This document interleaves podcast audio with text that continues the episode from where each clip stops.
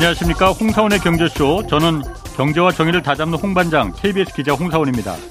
30년 전 오늘 한국과 중국 양국이 국교를 맺었습니다. 그간 한중 양국은 서로에게 중요한 정치 경제적 파트너로 발돋움했지만 아, 미중 패권 경쟁이 강도를 더해가면서 이제 한중 관계도 새로운 시험대에 오르고 있습니다. 한중 수교 30주년 특집 오늘 마지막 순서로 한국과 중국 앞으로 미래 관계를 어떻게 설정해야 할지 좀 짚어보겠습니다. 자, 홍사원의 경제쇼 출발하겠습니다. 유튜브 오늘도 함께 갑시다.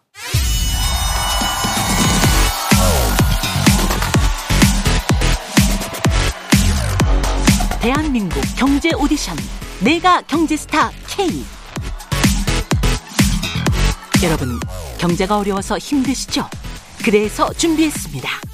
대한민국 경제 오디션 내가 경제스타 K 힘든 경제 상황을 이겨낸 감동 스토리 우리 가정의 특별한 경제 교육법 슬기로운 투자 아이디어 경제와 관련된 이야기라면 모두 모두 환영합니다. 총 상금 6천만 원을 준비했습니다. 자세한 내용은 홍사원의 경제쇼 홈페이지를 참고하세요.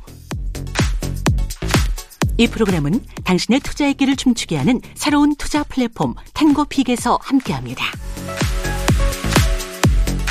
네, 내가 경제 스타 K는 12월 9일까지 사연을 계속 받고 있으니까요. 그 사연은 홍사원의 경제쇼 홈페이지에 올려주시면 됩니다.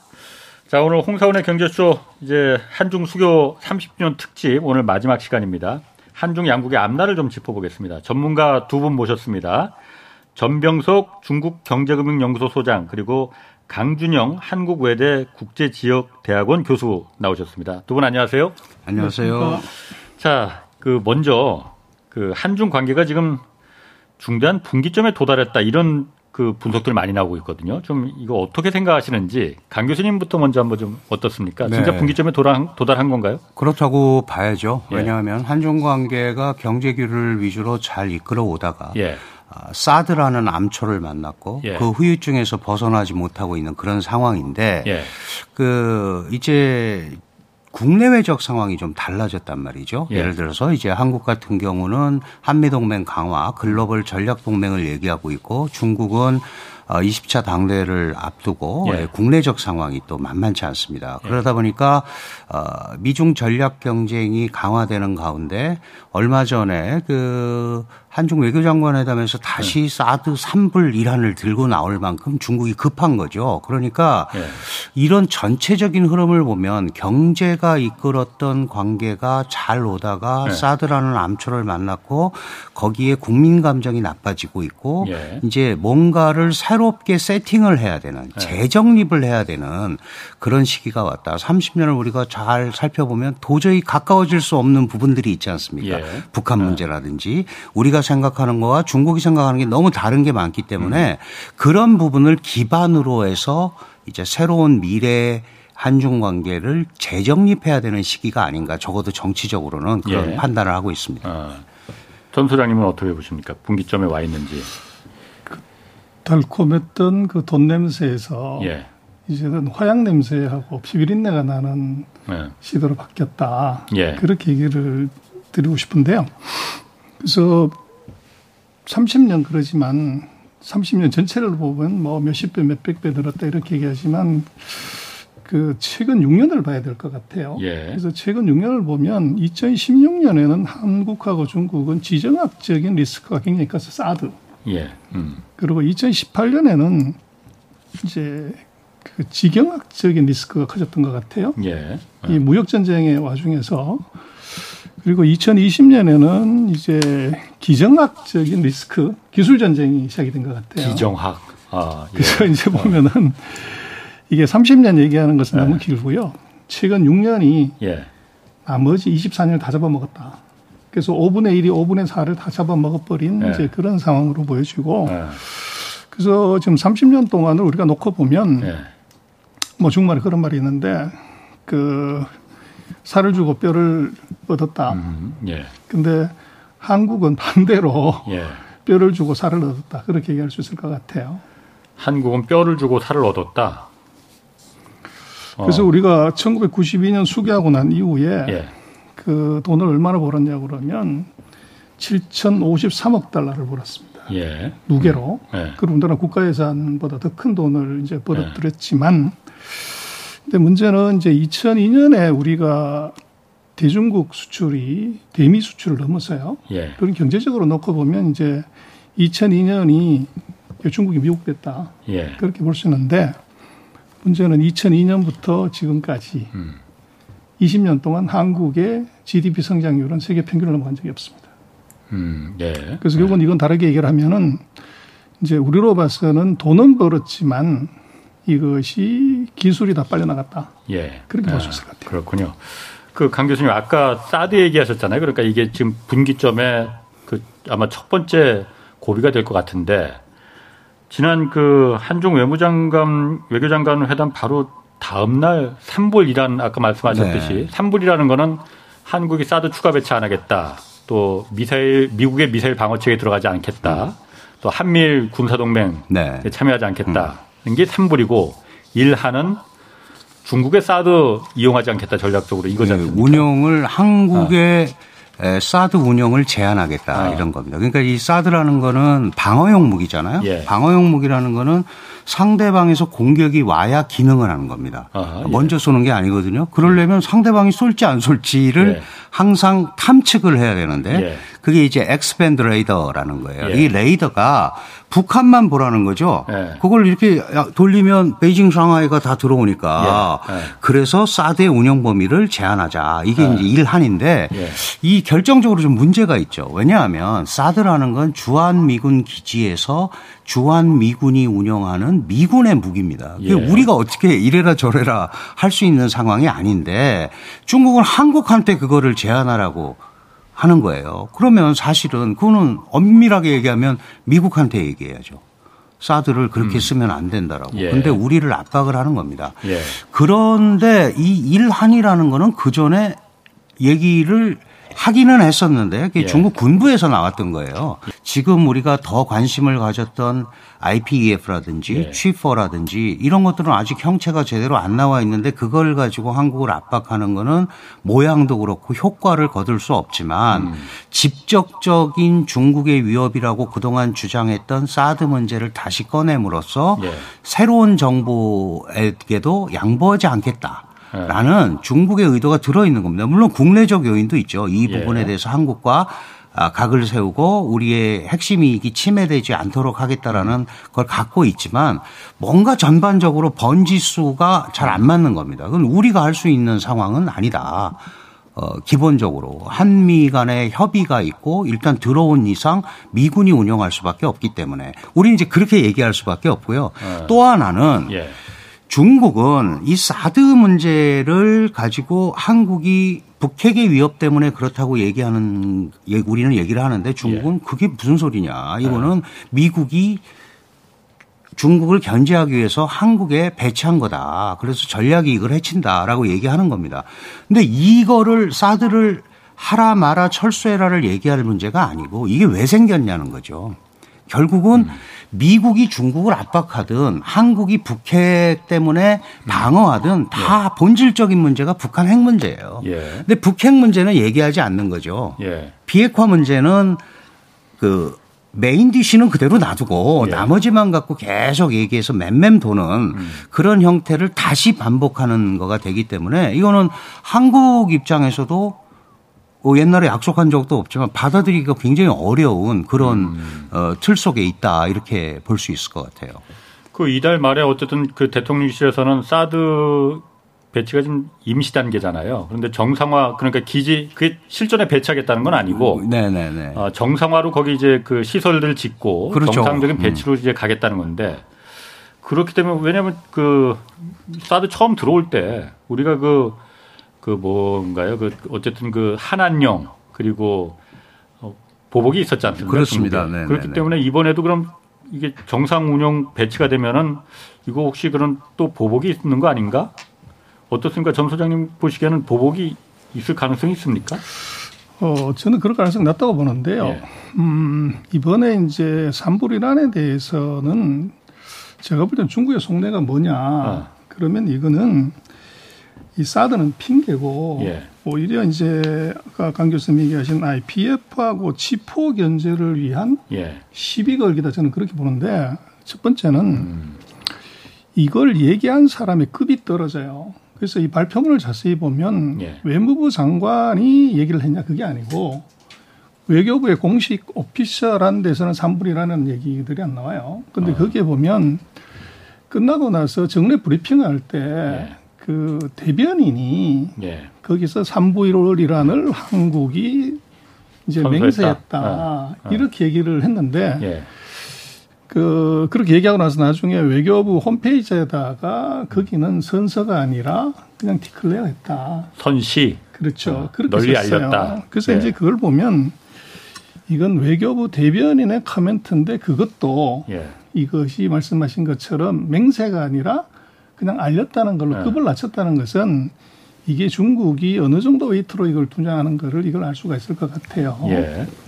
그다음에 이제 두 번째는 지금 놓고 보면 중국이 한국과 관련해서 가장 민감한 문제는 예. 사드 문제가 아니에요. 음. 그래서 사드는 2016년이면 그 사이 6년 동안 무슨 일이 벌어졌냐 그러면 중국이 달에 올라갔단 말이에요. 예. 그것도 앞면이나 뒷면으로 올라갔고 예. 화성에 올라갔단 말이에요. 예. 그 정도 기술이면 뭐 한반도 아니라 뭐 전체를 다 보고 있는 실시간으로 보고 있는 상황이기 때문에 이 사드 레이더의 문제라기보다는 오히려 중국은 지금 최대 관심사이자 최대 이제 리스크가 이 반도체하고 예. 기술 전쟁이에요. 예. 여기서 지금 한국이 1번으로 IPF든 이게 치포에든 가변하기 때문에 예. 이것에 대해서 어떻게 이제 합리적으로 제재하고 예. 어떻게 보면 시비를 걸 수 있냐. 예. 근데 거기에 포커스가 지금 맞춰진 것 같아요. 그래서 중국이 이게 먼저 그 들고 나온 건 사드지만은 실질적인 목적은 치포다 이렇게 보시는 그래서 거예요. 그렇죠. 그 보복의 문제는 중국은 상인종입니다. 철저하게 이익을 계산해서 하는데 예. 사드 문제하고 지금 치포하고는 차원이 다른 문제입니다. 사드는 뭐 여러 가지 얘기를 할 수 있지만 한한령 해가지고 관광객을 보내지 않거나 뭐 TV 드라마 네. 이걸 안 한다고 하는 것으로서 끝날 수 있지만 문제는 반도체의 경우는 예. 이거는 중국에 우리가 지금 공급하는 디램이 공급이 안 되면 예. 중국의 노트북, 핸드폰, 음. 디지털 TV 이게 전부 생산이 안 되는 문제가 있어요. 예. 그래서 이걸 이제 보복을 한다고 하는 것은 중국 자체 그래서 이것은 상대 100명을 죽이려면 나도 8, 90명 죽어야 되는 전쟁이기 때문에 음. 중국은 절대 그런 전쟁을 할 것 같지는 않아요. 그러니까 일단 사드가 그 명, 목적이 아니고 그 뒤에 진짜 목적은 그 반도체, 치포에서 중국을 그 고립시키지 말라 이게 목적이라 이거죠. 그러면은 그 강 교수님 치포 반도체 동맹이라는 게 미국 주도잖아요. 목적은 분명합니다. 그러니까 중국을 이제 패권에서 좀 멀리 따돌리기 위해서 중국 고립시키고 배제시키자라는 거지 않습니까? 중국의 가장 약한 고립 반도체 기술에서. 네. 어, 대만하고 일본은 이미 치포 동맹에 가입하기로 했고 한국이 이제 이달 말까지 이제 가입 여부를 이제 통보를 해줘야 되는데 어, 가입한다면은 한중 관계 이게 어떤 파장을 좀 가져올까요? 그 파장이 있을 수 있는데 예. 지금 전 소장님 지적하신 대로 예. 사실 그게 중국 혼자서 뭘 하기가 굉장히 어려운 구조입니다. 그 가장 예. 대표적인 게 예. 이번에 그 펠로시 하원 미 하원 의장의 대만 방문으로 예. 그 중국이 군사 훈련도 하고요. 예. 그다음에 경제 제재도 했습니다. 주로 이제 식료품 위주로. 그 사실은 가장 세게 하려면 반도체 제재를 하면 되죠. 근데 반도체는 쏙 빼놨습니다. 아. TSMC 그걸 어쨌든 자신들도 그렇죠. 써야죠. 예. 그런 걸로 보면 그게 지금 말씀하신 대로 중국도 상당한 출혈을 겪으면서 해야 되고 예. 지금 결정적인 순간에 저런 게 없으면 반도체 예. 공급이 제대로 오지 않으면 굉장히 어렵다. 그래서 네. 저는 이 지금 반도체 생태계라는 게 그냥 상식적 차원에서 미국의 원천 기술과 장비, 일본의 소재 부품, 음. 장비, 그 다음에 한국과 대만의 제조 생산을 네. 가지고 하는 거잖아요. 네. 우리가 이 예비 회담에 참여하기로 했다고 박수 장관이 8월 1일에 네.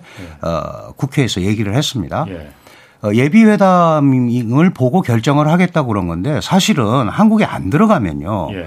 이 반도체 이 생태계에서 멀어질 수밖에 없는 거죠. 예. 그러면 미국, 일본, 대만이 연합하는 반도체 시스템 한국이 과연 여기서 낙오가 되면 되겠느냐 상식적 차원에서 예. 그리고 더 중요한 거는 어, 이 미국, 일본, 대만은 중국에 우리보다 훨씬 더 비우호적이잖아요. 음. 그러면 오히려 한국을 이용해서 예. 너희들의 얘기를 전달하는 특히 예비회담 같은 경우는 이제 반도체 인력 양성을 어떻게 하고 발전 방향을 어떻게 잡고 어떻게 반도체망을 구축할 거냐에 관한 논의란 말이죠. 예. 이럴 때 당신들이 우리한테 그런 얘기를 해주면 음. 얼마든지 긍정적인 방향으로 갈 수 있지 않느냐. 그래서 이번에 IPEF나 예. 이런 부분에 대해서는 유보적인 태도를 보였다고 저는 봅니다. 그래서 네. 지금 당장은 이걸 가지고 중국이 어떻게 하기에는 굉장히 어려운 상황이고 예. 이제 이게 예를 들어서 경기가 좀 회복이 된다거나 뭐 더 나빠질 수도 있죠. 예. 어, 회복이 된다거나 이러면서 이제 시진핑 삼선이 어떤 형태로 될지는 모르겠습니다. 예. 완벽하게 어, 정권을 백을 다 가지고 장악을 할지 아니면 일부 타협을 갖고 할지 그러나 약하면 약하게 장악하는 대로 세면 세게 장악하는 대로 한국과 대만은 타깃이 될 수밖에 없다. 음. 그렇다고 갑자기 거기에서 자신들도 상당한 출혈을 해야 되는 어, 이 반도체 문제를 가지고 걸기는 어렵기 때문에 네. 이 전면적인 대규모 보복이라든지 이런 네. 거는 쉽지가 않을 거다라고 생각을 하는데 예. 여기에 한 가지 이제 경제적 차원에서는 그런데 좀 제가 보완을 설명을 드리면 예. 이 사드 문제 같은 경우가 당연히 이제 빌미로 사용할 수도 있어요. 그런데 예. 지금 환경평가가 8월 만에 끝나면 정상화 시키겠다는 거잖아요. 예. 정상화를 하게 되면 본격적으로 구동이 되고 장비라는 건 발전하게 돼 있습니다. 그러면 미국이 아, 저 시스템은 이걸로 바꿔야겠다. 이러면서 점점 그 소위 중국 감시가 고도화될 수 있다라는 거를 중국이 걱정하는 거예요. 다시 말하면 사드의 정상화를 빌미로 미국의 첨단 기술이 계속 강화되면서 중국 감시가 강화될 거고 거기에 따라서 미국의 전략 자산의 운영이 더 쉬워 수월해진다면 예. 이거야말로 중국을 제대로 견제하는 게 아니냐 하는 그런 군사 안보적 요인이 하나 있고 예. 어, 또 하나 지금 이제 말씀드린 이 반도체 문제는 조금 시간을 지켜보면서 음. 지금 보지 않을까 음. 이렇게 판단을 합니다. 그런데 메시지는 계속 보내고 있는 거죠. 안 갔으면 좋겠다라든지 예. 싱하이밍 대사 얘기처럼 우리도 끼어달라. 그런데 이거는 지금 공급 측 side를 얘기하는 거고 아직 수요까지는 가지를 않았습니다. 음. 그리고 거기에 껴달라는 것도 한국한테 얘기할 상황은 아니죠. 그렇죠. 예. 그건 미국이 주도하는 거고 미국이 중국 네. 견제하기 위해서 하는 건데 중국을 떨렁 그렇게 네. 당신들은 이 반도체 생산 메커니즘 하는데 별 도움이 안 되지 않냐라고 네. 얘기한다면 중국도 세계 최대 수요국이지만 할 말이 조금 약한 거죠. 그래서 그 보복 문제나 이런 것들은 어 지금 전 소장님 말씀하신 대로 전면 보복이나 이런 게 벌어지기는 쉽지가 않을 거다. 그럼에도 불구하고 소위 알아서 움직이는 메커니즘은 작용을 할 수 있죠. 이제 민생이라든가 네. 이런 부분에 그런 부분은. 또 있을 수 있습니다. 네. 네. 어제 그 싱하이밍 주한 그 중국 대사가 경제실 출연에서도 어, 칩4가 아니고 칩5에 돼야 된다라고 하면서 그러니까 그거를 당연히 미국이 목적이 중국인데 그걸 칩5로 허용할 리가 없겠죠. 그런데 음. 어쨌든 반도체 원리 원칙대로 따르면은 중국 내에서 중국이 시장 반도체 시장일 뿐만이 아니고 거기 소재나 장비, 연구 인력, 특히 연구 인력이나 이런 부분은 압도적으로 많다. 그러니까 만약 원리 원칙대로라면은 당연히 15가 돼야 되는 거 아니냐. 그런 얘기는 뭐 하더라고요. 네, 그거는 중국으로서는 충분히 그렇게 얘기할 예. 수 있죠. 그러나 지금 이 생태계에서 예. 중국이 얼마나 이 생태계의 사슬에 참여하는 거는 또 별개의 문제니까. 그리고 미국은 지금 여러 가지 상황으로 중국이라는 특정 국가의 불확실성 때문에 여러 가지로 공급망 위기가 오니까 그걸 좀 개선해 보겠다고 하는 게 IPEF고 특히 반도체 분야는 취포란 말이죠. 예. 그러니까 그런 부분에 대해서는 어, 중국이 미국과 설명이 또 충분히 돼야지 해결이 되는 거지. 그게 우리한테 우리가 들어가야지 왜 너희만 가냐 이렇게 얘기하는 거는 또 약간 어불성설이죠. 전 소장님이 보시기에는 어떻습니까? 그러니까 어, 이 치포 우리가 들어가면은 예전에도 그런 말씀하셨어요. 그 반도체로 아마 보복하지는 않을 거다. 그런데 분명히 다른 면에서 어, 있지는 않을 것이다. 어, 중국이 잊지는 않는다면서요. 그러니까 항상 당하면은. 그 칩4는요. 이게 예. 제가 볼 때는 지금 우리가 중국의 보복을 걱정하는 것보다는 예. 오히려 미국을 걱정해야 될 거라고 봐요. 예. 그렇죠. 중국의 보복이 문제가 아니고 미국의 숨은 의도. 그렇죠. 그래서 지금 그 entity list라는 게 있어요. 그래서 미국이 중국의 반도체 회사를 예. entity list에 올리는 순간에 거기에 장비든 재료든 기술이든 음. 뭐든 간에 상무부의 허가를 받아야 돼요. 예. 그렇게 되면 entity list만으로도 중국으로 들어가는 장비 재료 소재를 다 통제할 수 있어요. 예. 예. 그런데 그거를 가만 내버려 두고 그것도 있는데도 불구하고 네 개 나라의 동맹을 하고 거기다 플러스해서 뭐라냐면 포인트가 527억 불에 엄청난 돈을 같이 준다는 얘기예요. 그런데 예. 미국이 세계 최고의 기술을 가진 나라에서 왜 돈을 주면서 꼬시냐 이거죠. 음. 그래서 이것은 치포는 중국을 견제한다는 것에 미명하에 음. 미국이 최첨단 반도체 기술을 40년 전에 집 나갔던 기술을 미국 내로 예. 내재화하는 프로젝트지 음. 이게 중국을 아까 말씀하시면 칩5에 우리가 들어가겠다고 그러는데 그 칩5 안에 들어갈 만한 중국은 장비나 재료나 기술이나 소재가 없어요. 그러니까 예. 안 끼워주는 거죠. 음. 들어가고 싶어도 그 레벨이 없기 때문에. 예. 그래서 지금 제가 볼 때는 이것이 그 지포가 정말로 이게 문제가 되고 파워풀하고 이렇다고 그러면 이 두 가지가 문제가 돼요. 중국이 저런 정도로 그냥 뭐 말로서 말대포 쏘는 정도가 아니에요. 진짜 이걸 수급을 예. 한다면. 예. 근데 그걸 가장 먼저 알아채는 놈이 누구냐 그러면 주가예요. 그래서 중국이 전 세계 반도체 판매로 보면 65% 중국 순수 내수로 보면 거의 35%를 중국이 쓰는데 예. 그러면 미국의 반도체 장비 재료 소재 회사들이 매출액이 30%에서 60%가 줄어야 돼요. 예. 그렇게 되면 나스닥의 주가가 대폭락을 해야 된다고요. 예. 근데 나스닥의 반도체 주가는 폭락하지 않습니다. 음. 그래서 그렇게 놓고 보면 이것은 이제 정치적인 아젠다가 이게 굉장히 크고 예. 실질적으로 이것이 과연 이제 실행이 되느냐 하는 문제는 치포도 이것이 완성이 되려면 2024년 정도 돼야 다 끝이 나는 이제 음. 프로젝트인데 예. 그때 되면 바이든 대통령이 은퇴를 하시죠. 예.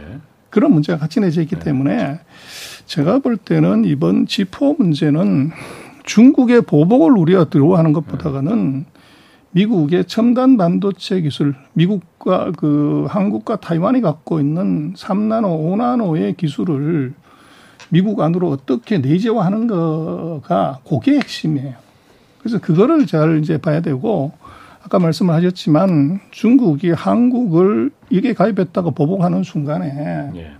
우리는 독하게 마음먹고 디램을 공급을 안 하면 중국의 모든 IT 공장이 세야 돼요. 예. 그 리스크를 질 거냐? 예. 지금 절대 안 집니다. 대신 한국이 가장 아파하는 거를 손댈 건데 예. 손쉬운 건 일본 요소수 지금은 뭐 우리가 답을 다 줬죠. 두 번째가 배터리입니다. 예. 이번에 뭐 무역 수지 적자가 이렇게 난리가 났다고 하는 것도 뭐 배터리 문제가 있는데 그다음에 OLED 중국과 경쟁이 되면서 중국이 원자재를 쥐고 있는 그 음. 품목을 제재를 하면 이제 간단한 거죠. 한국이 가장 아플 것이다. 그렇습니다. 그러면은 지금 고액이 사실 뭐 어, 치포가 미국의 숨은 의도라는 게 미국이 첨단 반도체 기술을 다 미국 땅 안으로 끌어들이기 위한 목적이 더 크다라고 하면은 만약 그렇게 되면은 한국의 반도체 산업이 과거 1980년대 일본이 그랬던 것처럼 붕괴됩니까? 저는 이제 이것이 지포를 예. 이제 반도체 산업을 쭉 히스토리를 보게 되면 제가 볼 때는 우리가 조금 걱정해야 되고 의심해야 되는 것은 제2의 미일 반도체 협정이 아닌가를 의심해 봐야 돼요. 1980년대 있었던. 그렇습니다. 일본이 80년대에 세계 최강의 반도체 산업을 갖다가 예. 지금 흔적도 없이 사라진 것은 5년 단위로 세 번한 예. 미일 반도체 협정 세 번의 효과가 바로 이렇게 나타난 거예요. 예. 그래서 지금 이제 미국이 왜 지포를 하냐는 거지 진짜 이 의미는 바로 21세기의 석유 개발 프로젝트를 다시 하는 겁니다. 예. 그래서 4차 산업혁명에서 핵심은 데이터가 모든 걸 다 좌지우지하는데 이게 반도체가 영하고 일을 만드는 데이터 생산 기계예요. 그런데 예. 문제는 이게 과거에는 뭐 중동의 석유를 미국이 완전히 통제했지만 지금은 이게 영하고 이를 만드는 이 석유를 음. 한국과 대만이 통제를 한단 말이에요. 예. 그래서 이것을 이제 수단과 방법을 가리지 않고 미국으로 가져가려고 하는 방법. 예. 이제 거기에 첫 단계가 이제 지포 같은 것이 아닌가 싶습니다. 그래서 물론 여러 가지 이제 의도가 있겠지만 우리로서는 최악의 경우를 가정을 해서 대비하는 것이 중요할 것 같아요. 그렇군요. 강 교수님, 그 과거 이제 한중 그 경제적인 면에서 보면은 서로 부족한 면 그렇게 경제적인 면에서 이렇게 충돌이 그렇게 많지 않았어요. 그런데 요즘은 보면은 중국이 워낙 그 발전이 많이 되다 보니까 사실 충돌하는 면이 워낙 많습니다. 첨단 제품, 그 고부가가치 산업, 하이테크 산업에서 한국과 충돌하는 부분이 많단 말이에요. 이렇게 보면은 중국이 앞으로 아, 우리의 경쟁 상대가 될 가능성이 더 높습니까? 아니면 계속 이렇게 경제 파트너가 될 가능성이 더 높습니까? 이미 그 상호 보완 단계는 지나갔죠. 예. 어, 그래서 이제 경쟁 단계로 진입을 예. 했다고 봐야 되고요. 예. 그리고 앞으로 이 최첨단 부분에서 중국도 미국을 극복하고 세계적 국가로 계속 지속 가능한 발전을 하려면 예. 기술이 축적이 돼야 된단 말이죠. 예. 그래서 이런 그 소위 미국의 대중 압박에 대한 그 고민을 많이 하는 겁니다. 지금 네. 좀 전에 저전 소장님이 아주 적절하게 분석을 네. 해 주셨는데 이 반도체 취퍼라든지 지금 며칠 전에 통과된 인플레 감축법 예. 이런 것도 보면 결국 미국이 주도하는 기술 세계를 만들겠다는 거거든요. 그렇죠. IPF도 마찬가지입니다. 예. 결국 이 그래서 대만 같은 데서는 지금 이게 중국 견제가 아니고 실질적으로 대만 견제하려는 거 아니냐라는 네. 소리가 대만 내부에서도 지금 나오고 있거든요. 대만 중국이 아니고 대만을 네. 견제하려는 대만 반도체를 아. 싹 가져가 가지고 아. 그걸 무기로 예. 이제 중국을 압박을 하는. 음. 그러나 그 전 단계는 일단 미국이 주도하는 예. 기술 예. 반도체 기술. 예. 그게 지금 뭐 21세기 석유 개발 프로젝트라는 표현을 쓰셨는데 예. 결국 인플레 감축법이나 이 취포라든 게 다 그런 개념으로 간단 예. 말이죠. 예. 그렇다면 중국은 이 대목에서 앞으로 그런 어 미국으로부터 이렇게 좀 박탈당하는 이런 예. 부분을 최소화하기 위한 노력을 계속 해야 되는 거고 그런 부분에서 자기 나름대로 이제 발전을 시키기 위해서는 한국과의 경쟁이 불가피한 거죠. 네. 그래서 지금 이미 우리도 뭐 어, 뭐 몇 개 중대 중점 산업 이런 게 있지만 음. 중국도 여러 번 그런 걸 발표를 했습니다. 예. 그죠? 어, 그리고 뭐 공무원용으로도 발표하고 네. 어, 뭐 중국 제조 2025도 마찬가지고 결국은 아, 미래지향적 차원에서 발전을 하겠다는 건데 네. 사실은 그런 프로젝트들이 한국과 다 겹치죠. 그렇지. 한국만 겹치는 게 아니고 대만과도 네. 겹치고 네. 뭐 독일의 4.0 프로젝트하고도 겹치고 그래서 네. 결국은 아, 일정 부분 경쟁이 불가피해졌고 그리고 네. 그 경쟁을 이제 맞이해서 돌파하는 수밖에 없는데 음, 음. 이 경쟁이라는 게 옛날같이 너 죽고 나 살고의 경쟁일 수도 있어요. 너 죽고 나 살자. 예. 그러나 그 경쟁 가운데 상당히 상호 보완적인 부분도 내부적으로는 있을 수 있다. 그리고 왜 무역도 산업 내무역, 산업 간무역 이런 얘기 하잖아요. 예. 그리고 뭐 아, 어, 핸드폰이 하나 탄생하려면 어 거기에 삼성 핸드폰 뭐 휴대폰 아니면 그 아이폰도 마찬가지지만 여러 그 국가의 기술이 예. 결합이 돼서 뭐 20몇 프로는 중국 거 20몇 예. 프로는 미국 거 막 이러고 쓴단 말이죠. 예. 그런 차원의 예. 그런 차원의 보완성은 갖고 어. 있을 수 있지만 예. 전체적인 틀로서는 예. 한중도 이미 경쟁 관계에 들어갔다라고 봐야 되고 그걸 대비해서 전략을 짜야 된다. 음. 그런 차원에서 이 반도체는 굉장히 산업의 쌀이라고 그러는데 중요한 네. 역할을 할 거고 네. 우리가 아주 다행히도 그 부분에 대해서 기술, 생산, 제조 생산의 우위를 갖고 있으니까 늘 얘기하듯이 초격차 전략을 계속 끌고 나가는데 초점을 맞춰야 된다. 네. 이렇게 판단을 할 수 있습니다. 그 지금 어쨌든 중국하고 30년 수교하면서 계속 무역으로는 우리가 교육은 일, 일, 교육 최대 국가가 중국이에요. 그리고 수출도 가장 많이 나는 그 흑자를 많이 내는 나라가 중국이잖아요. 근데 최근 넉 달간 연속해서 중국하고 무역 수지 흑자가 적자로 바뀌어 버렸단 말이에요. 이게 일시적인 건지 아니면 계속되는 건지 아 하필이면 공교롭게도 하여튼 그 최근 넉, 넉 달간부터 계속 무역 적자가 중국에서 한 번도 적자가 아니었는데 적자가 돼버리다 보니까 이게 앞으로도 계속되는 거냐 이런 좀 궁금증이 있거든요. 전 소장님은 어떻게 생각하십니까 그 부분? 어, 이것은 뭐 한국과 중국이 산업 구조가 바뀌었거나 예.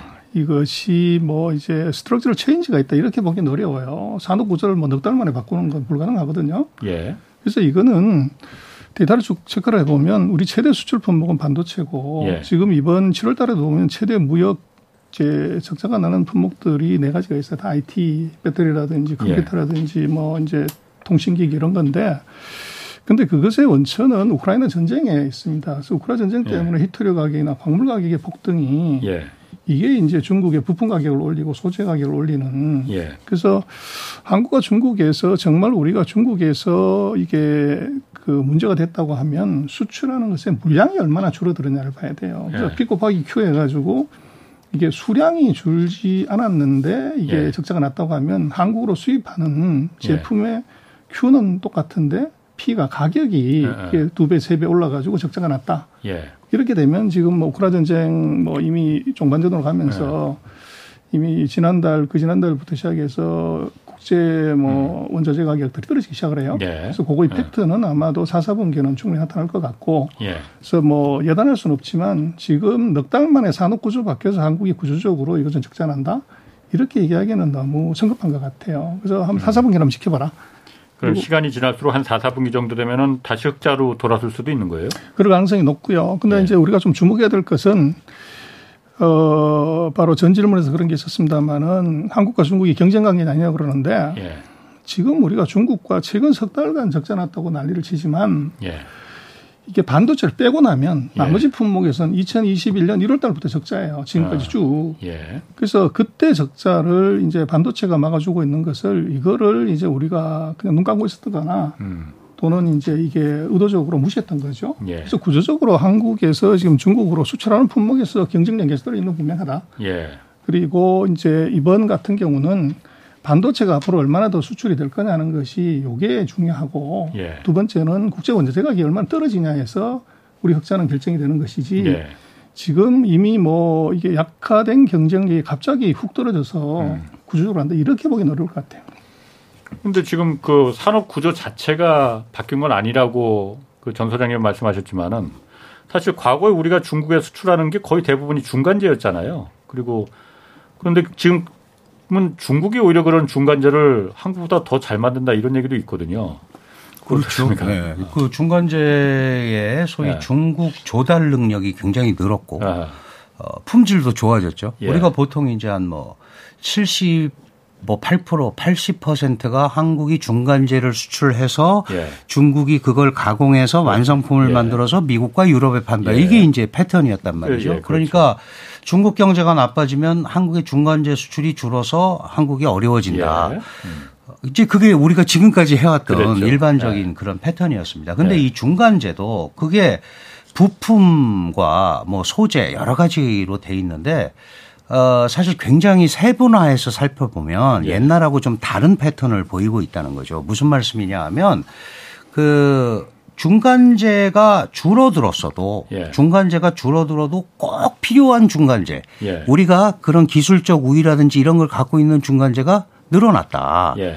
그러니까 전체적으로는 중간재 수출이 큰 타격을 받지만 우리가 기술적 우위를 갖고 있는 그런 부분들에 예. 대한 중간재 수요는 중국이 한국을 대체할 만한 적절한 대안이 없는 중간재들이 오히려 많이 생겨났다. 그래서 네. 중간재가 많이 가는데 그게 중국이 나빠지면 직격탄을 맞을 거다라는 생각은 조금 우리가 다르게 한번 해보자라는 네. 이제 생각을 말씀드리고 싶고 지금 전 원장님 굉장히 중요한 지적을 해주셨는데 사실은 반도체 빼고는 다 적자였었단 네. 말이죠. 네. 그런데 지금 원자재 가격이 그 올라가고 예. 그러다 보니까 우리가 수입 가격이 늘어나서 이제 어떻게 보면 이제 일시적이고 또 물론 이게 계속 갈 수도 있지만 예. 이것 때문에 많은 사람들이 뭐 중국으로부터의 시장 다변화 이런 걸 얘기를 하는데 우리가 보통 25% 정도 얘기하잖아요. 예. 일본도 22%나 됩니다. 아, 중국의, 의존 중국의 의존도가 호주, 예. 오스트레일리아는 그렇게 싸우는데도 40.6%가 어. 중국과의 교류예요. 예. 그런데 하, 잖아요 예. 대만은 홍콩까지 치면 50%가 넘습니다. 예. 합니다. 예. 그래서 저는 그런 과도한 의존도를 탈피하자 이걸 그냥 얘기하지 말고 음. 그 안에 품목들과 부품들과 그 안에 성분들이 어떻게 돼 있는지를 보고 예. 그리고 사실은 그렇게 옆에서 쉽게 무역 구조에서 우리가 이익을 얻고 쉽게 접근할 수 있는 데가 있는데 그거를 위험성만 생각해서 딴 데로 가는 것도 그것도 또 일종의 바보짓이란 예. 말이죠. 그래서 그렇게 단순하게 퍼센테이지만 보고 예. 어뭐 의존율만 보고 조정하는 거는 그별 의미가 없다. 음. 그런 생각이 들고 우리가 이제 가끔 그런 얘기 많이 하잖아요. 뭐 중국에 대한 의존도가 지나치게 음. 높아서 예. 바꿔야 된다. 예. 그리고 디커플링 해야 된다. 예. 대안도 없는 디커플링은 그거야말로 아무 의미 없는 겁니다. 예. 그럼 어디 할 중국도 대안이 없기 때문에 우리 반도체, 대만 반도체를 써야 되는 것처럼 그렇죠. 어. 아무거나 디커플링 하면 안 되죠. 미국, 예. 미중 간에도 안 되잖아요. 예. 그래서 이제는 보다 더 정밀하게 그런 부분을 살펴보면서 예. 어, 볼 때가 됐다. 그게 예. 이제 마침 한중수교 30주년 오늘 맞이해서 예. 이게 정치, 외교 다 뭐 사회, 문화 다 있지만 경제 부분에서도 네. 지금까지 한중 관계가 세계 경제, 세계 외교의 기적이라고 그러고 3천억 불이 넘는 이런 어, 소위 교역량을 보이고 있는데 이게 과연 어떤 구조로 어떤 성분으로 돼 있고 이 어느 부분은 어떻게 발전이 되고 하는 거를 냉정하게 지금 이제 한번 평가를 해볼 때가 있다. 중국도 우리 한테 100% 의존하는 원부 자재가 있습니다. 6mm 아변 강판은 우리나라에서 100% 가져갑니다. 음. 예를 들어서 예. 그게 이제 소위 우리가 얘기하는 그 서로 머리 깨지기 싸우기 예. 너 죽고 나 죽자 이러면 그거는 우리가 요소수한테 당했듯이 예. 그게 대체 수요를 찾는 데까지 시간도 걸릴 거고 품질을 만든 어 이렇게 확보하는 데도 시간이 걸릴 거기 때문에 그런 아 소위 소모전을 음. 지향을 하면서 가는 게 음. 필요하지 않느냐. 그게 한중 속의 30주년의 경제를 바라보는 시각이어야 된다. 저는 그렇게 생각을 합니다. 그 이게 한중 간의 관계가 지금까지하고 다르게 이제 앞으로 도전이 더 많아질 거라는 게 어, 자연적이랑 자연적으로 그 이 충돌이 나는 경우가 이 전략 산업에 충돌이 나는 경우도 있지만은 사실 미국과 중국 간의 패권 경쟁 때문에 이 갈등이 더 시험대 오르는 경우가 지금 많잖아요. 사실 우리나라뿐만이 아니고 난처한 국가들 많이 있습니다. 어, 앞으로 미중 갈등이 갈수록 더 심해질 거잖아요. 더 약해질 것 같지는 않습니다. 점점 더 강도가 강해질 것 같은데 그렇다면 우리 한국 경제에는 어, 어느 정도나 얼마나 어떻게 좀 영향을 줄 건지 물론 좋을 것 같지는 않아요. 좋을 것 같지는 않습니다. 어떻습니까, 전 소장님? 어, 이게 이제 우리가 조금 오해를 하는 거는요. 예. 2018년 미중의 무역 전쟁을 하고 나서 예. 그럼 중국이 수출이 줄어들고 흑자가 대폭 줄어야 정상인데 예. 수출은 여전히 잘 되고 있고 무역 수지 흑자는 사상 최대로 났어요. 예. 그리고 2022년 같은 경우도 예. 한국에서는 뭐 중국 위기론, 붕괴론이 그렇게 넘쳐나는데 예. 중국의 수출이 두 자릿수 지금 7월 예. 달에도 보면 18%나 늘어났어요. 예. 그래서 이제 이걸 어떻게 봐야 되냐 하는 예. 거죠. 그래서 미중의 전쟁을 했다고 하는데 중국에 이게 수출이 계속되고 있다. 음. 그것도 두 자릿수나. 예. 그럼 여기서 이제 뭔가 우리가 조금 이제 다른 생각을 해봐야 되는 것이 음. 미중의 전쟁은 이것이 commodity 전쟁이 아니라 기술의 전쟁이에요. 예. 그래서 이 제조업을 기반하는 무역으로 하는 전쟁은 중국, 미국은 중국을 이길 수가 없어요. 중국이 훨씬 잘하죠. 그렇죠. 그래서 지금 그래서 트럼프가 완패한 거 아닙니까? 그렇습니다. 아. 그래서 예. 지금 포커스는 이게 지금 기술 전쟁으로 인한 예. blocking이 공급망을 차단해서 이것이 이제 얼마나 세계적인 over capacity가 나냐. 예. 이게 핵심일 것 같아요. 그래서 예. 만약에 아까 이제 우리가 얘기했던 치포 같은 경우 인도 액션이 된다고 하면 예. 전 세계 반도체 시장, 반도체 장비 재료 시장은 40%에서 60%가 오버캐피스티예요. 음. 그런 가격이 대폭 나가는 문제가 예. 생긴다고요. 예. 그래서 지금 이제 미중의 전쟁에 있어서 한국은 제가 볼 때는 뭐 조금 역설적으로 들리면 꽃놀이패다. 음. 그래서 미국이 갖지 못하는 배터리를 한국이 갖고 있고 예. 중국이 갖고 있지 못하는 반도체를 한국이 갖고 있어요. 예. 그래서 우리가 미국한테 터지면 어떡하냐, 중국한테 터지면 어떡하냐, 우리는 맨날 터지는 것만 이제 이렇게 음. 고민을 하는데 말씀하셨지만 그 중국이 한국이 IPF 에 일본으로 가입하는데 IPF의 근본적인 목적이 모든 공급망에서 중국을 봉쇄하는 거예요. 예. 그럼 한국을 가장 먼저 패야 되는데 과거 같다고 하면 음. 사드 정도로 갖다 놓는데도 한국을 패는데 예. 자기의 공급망에 목줄을 재는데 그렇죠. 이걸 안 팬다는 건 예. 이건 넌센스예요. 예. 근데 왜안 패냐는 거죠. 그래서 거기에 이제 답이 있는 것이 지금 기술 전쟁 시대에서 한국은 중국이 예.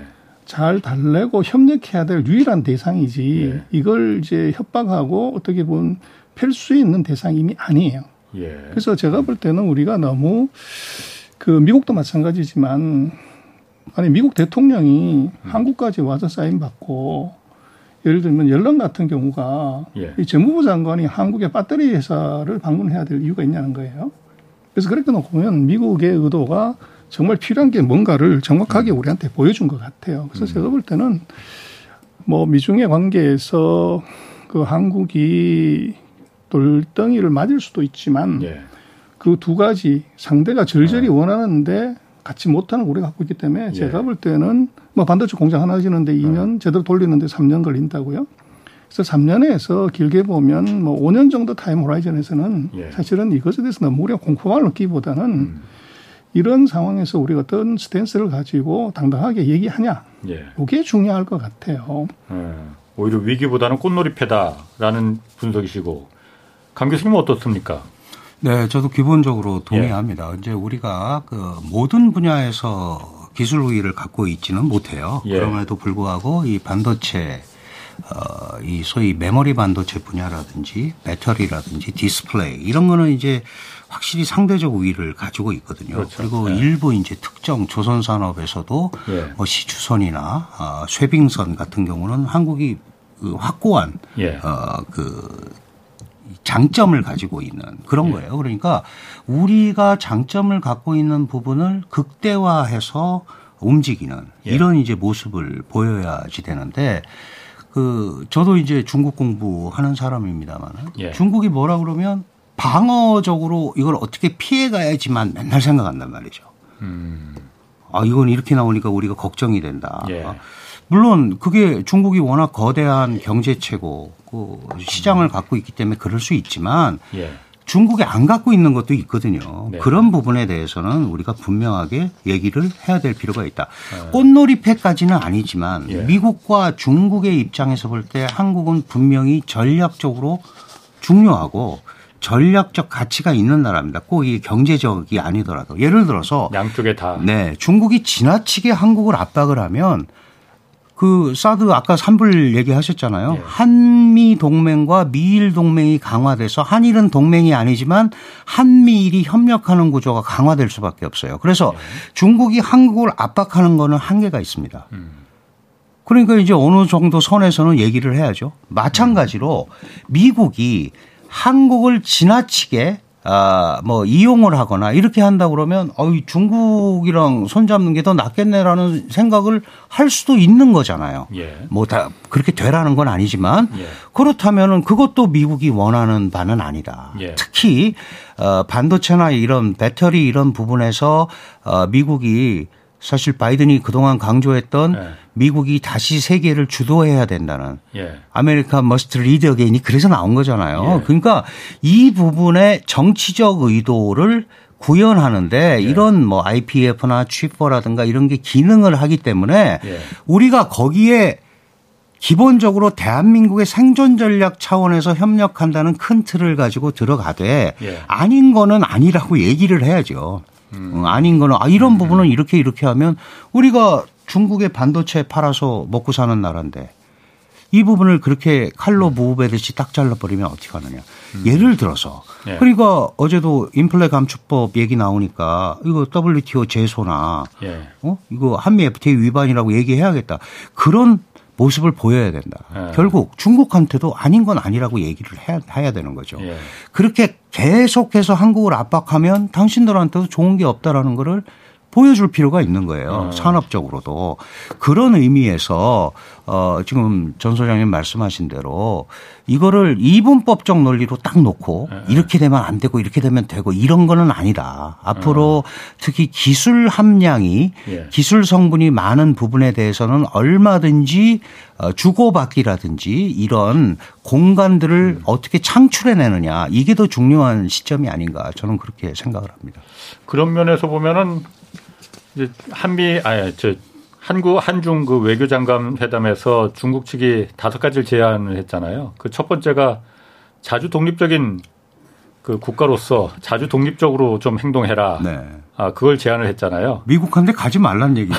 그러니까 그게 뭐 모든 얘기네요. 국가가 다 독립 자주의 원칙이죠. 예. 그러니까 거기 내용 다섯 가지를 보면 그거는 사실 엄밀하게 얘기하면 일종의 내정 간섭입니다. 아, 그래서 제가 어제도 싱하이밍 대사가 네. 한국에 요구한 게 아니고 이렇게 해줬으면 좋겠다고 제안한 거라고 그걸 오해하지 말라고 하더라고요. 근데 오해가 아니고 이미 그렇게 받아들이고 있고 응당이라는 게 뭡니까? 예. 반드시 그렇게 했으면 좋겠다라는 걸 하는 예. 건데 사실요 중국이 미국이 중국 제조 2025에 대해서 얘기할 때 미국이 뭔데 중국의 산업 발전 전략에 대해서 감나라 배나라 하느냐 내정 예. 간섭이라고 그랬어요. 그런데 예. 한국의 반도체 얘기를 똑같은 패턴으로 하면 그거야말로 내로남불이죠. 음. 그런 식으로 옆 나라와 관계를 맺어가지고는 이 중국이 의도하는 대로 가기가 어렵다라는 거를 우리도 분명하게 얘기를 해줘야 됩니다. 음, 그렇군요. 그럼 앞으로 이제 지나온 30년이고 이제 다음 또 앞으로 30년도 이제 지나가야 되는데 양국이 어, 어떤 방법을 좀 찾아야 되고 앞으로 한중 양국 간에 어떤 장애물이 좀 있을지 이거 좀 궁금하거든요. 전 소장님 어떻습니까? 그래서 뭐 그 황소 잡을 때 예. 도끼 들고 잡으면 다수고요. 예. 바늘로 곡 찔러서 급소 찌르는 것이 고수죠. 아, 황소를 잡을 때. 그렇죠. 그래서 이제 예. 중국과의 관계에서 앞으로 30년은 예. 뭐 점점 더 중국은 커지고 강해질 건데 예. 뭐 그런 말 있지 않습니까? 그 팩트는 숨길 수 있고 거짓말할 수 있지만 예. 욕망은 절대 못 숨긴다. 욕망은 숨길 수 없다. 그렇죠. 아. 그래서 이제 중국은 못 말리는 네. 욕망이 대여섯 가지가 있어요. 예. 그래서 결국은 중국의 급소가 뭐냐 그러면 중국이 절절히 갖고 싶 갖고 싶어하는 욕망이죠. 요거를 이제 콕 찌르면 되는데. 그 뭐예요? 어. 첫 번째로 보면 중국이 농업국가, 공업국가가 되면은 석유 이게 무지 필요해요. 예. 근데 거기서 문제는 석유 쓰고 나면 CO2가 문제가 됩니다. 어, 예. clean energy. 예. 이제 clean industry가 이게 지금 급소고. 예. 초식 동물이 이게 농사 지어서 채소 먹다가 돈 벌어서 고기 먹기 시작하면 예. 이게 단백질의 수요가 무지 커집니다. 예. 농업이 이게 급소입니다. 중국의 농업이 그렇죠. 어. 그리고 이제 어떻게 중국 보면 중국 농업은 강하지 않아요? 아닙니다. 예를 들면 콩 같은 건 90% 수입을 아, 해요. 그렇군요. 그래서 종자산업 같은 것이 예. 이제 있던데 그리고 가난했던 200달러짜리가 12,000달러 되면 졸부 연습을 하죠. 예. 그렇게 되면 이게 명품 브랜드에 대한 수요가 굉장히 커져요. 예. 그래서 이것도 이제 결국은 중국의 욕망이고 지금 중국이 40년 동안 애를 안 낳는 바람에 음. 지금 노인 인구가 2억 8천 그렇죠. 9천 대요. 예.